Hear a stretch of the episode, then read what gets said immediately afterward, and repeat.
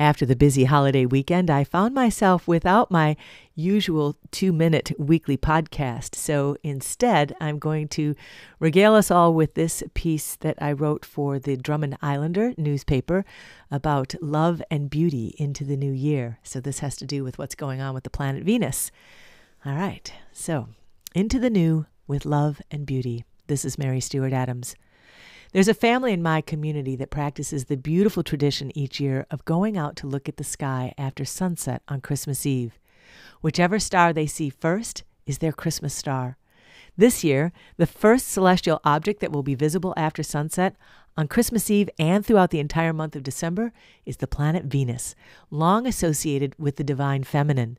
Now, it's easy to imagine that the flamboyant English romantic poet George Gordon, Lord Byron, was describing Venus when he wrote in the early 1800s She walks in beauty like the night of cloudless climes and starry skies, and all that's best of dark and bright meet in her aspect and her eyes, thus mellowed to that tender light which heaven to gaudy day denies.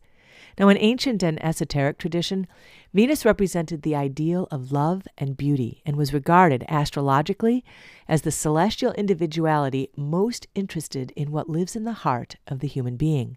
In this context, the unveiling of Venus could be imagined as a sacred process of initiation into a deeper understanding and experience of the force of love in the world. So, what's Venus doing this month? On December 19th, Venus begins an apparent retrograde motion, when the planet will rise in the west after sunset earlier and earlier each night until eventually the goddess of love and beauty will be awash in the baths of waning daylight, at which point we won't see her anymore. At retrograde, excuse me, at retrograde, Venus passes between the Earth and the Sun to arrive at the same degree of the zodiac as the Sun at a peak moment in the cycle referred to as its inferior conjunction. This will happen on January 8th, 2022. Not long afterward, Venus will emerge from the arms of the sun like the Titan god Prometheus, mounting into the morning sky, having stolen a spark of flame from Helios for gifting light and warmth to humanity. Venus will bear that light across the dawn as our morning star for most of 2022. But before we get there, there's something else worth noting. On this Saturday, December 4th, the new moon will totally eclipse the sun, casting a shadow across the uttermost part of the earth in Antarctica. Now, when the sun is eclipsed, the natural daylight is dimmed, and Venus, as brightest object in the sky after sun and moon, becomes visible at a time of day and at a place in the sky where it would normally be invisible to us, as though it was draped in, draped in sunlight. Now, such a moment is like a sacred unveiling, and this has been ceremonialized through the rites of goddesses across cultures and throughout the ages. Now, we won't see this eclipse anywhere in North America or anywhere around the world. It's only visible in Antarctica. Nor will we see Venus unveiled in the daylight, but we can know that it's happening and contemplate the great mystery of what it might mean. Two days after the eclipse, on December 6th, the waxing crescent moon will cup Venus in its arms close to the horizon looking west within two hours of sunset.